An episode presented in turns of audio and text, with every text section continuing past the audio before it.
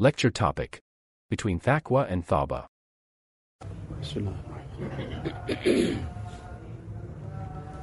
There are two aspects mentioned in many places in the Quran Sharif.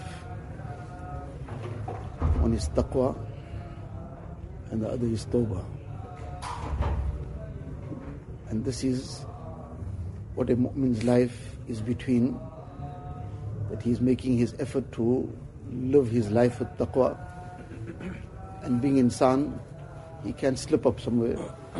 So he is never delaying in tawbah so how many times must he make tawbah in hadith sharif it is mentioned that if a person had to falter 70 times in a day then he must make tawbah 70 times.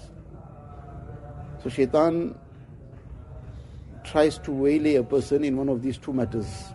Either he doesn't allow him to remain on taqwa by trying to tempt him into various vices and sins. So shaitan drops a person into something or the other, and the person gives in because of his nafs. And when that happens sometimes, because the tawbah would bring him back on track, shaitan then brings about despondency. Or if not despondency, then just procrastination. Well, I don't think that I'm going to manage to stay away from this matter. So we'll worry about it later. So the point that then comes out of the mind and heart at that time is worry about it later, but do I have any guarantee of later?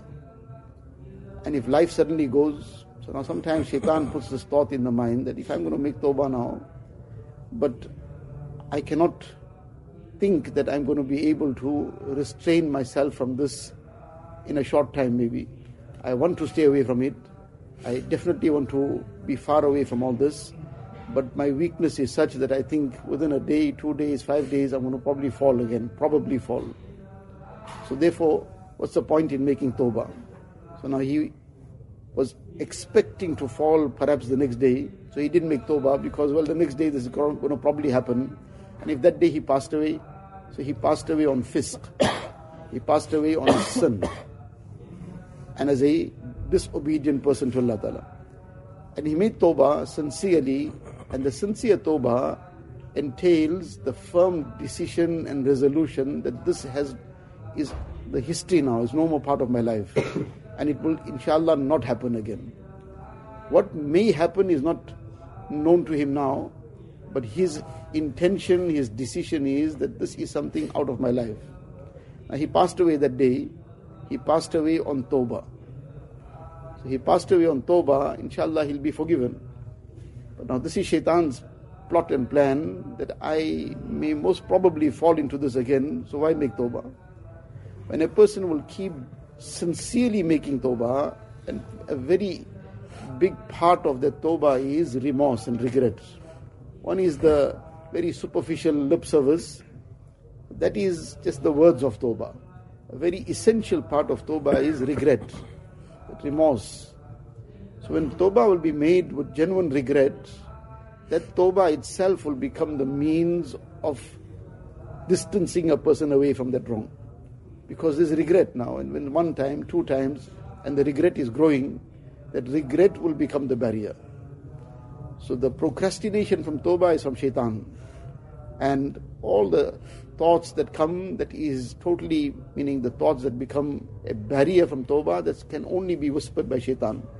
That's the nafs and shaitan conspiring to keep a person in the wrong, to keep him away from good, because if he makes Tawbah, he may never come back to it again.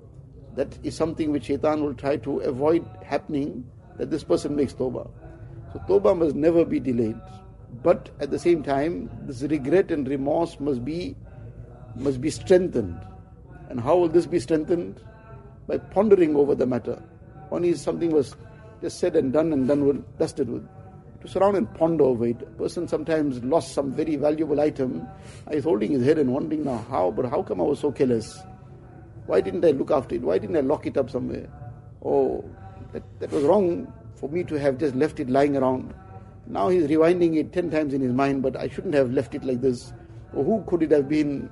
So many things keep going through his mind which keep that regret alive also.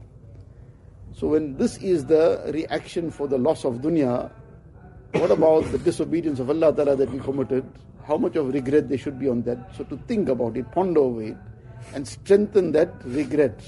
That will become the barrier for the way for the for, from sin in the future as well. Allah Ta'ala give us that.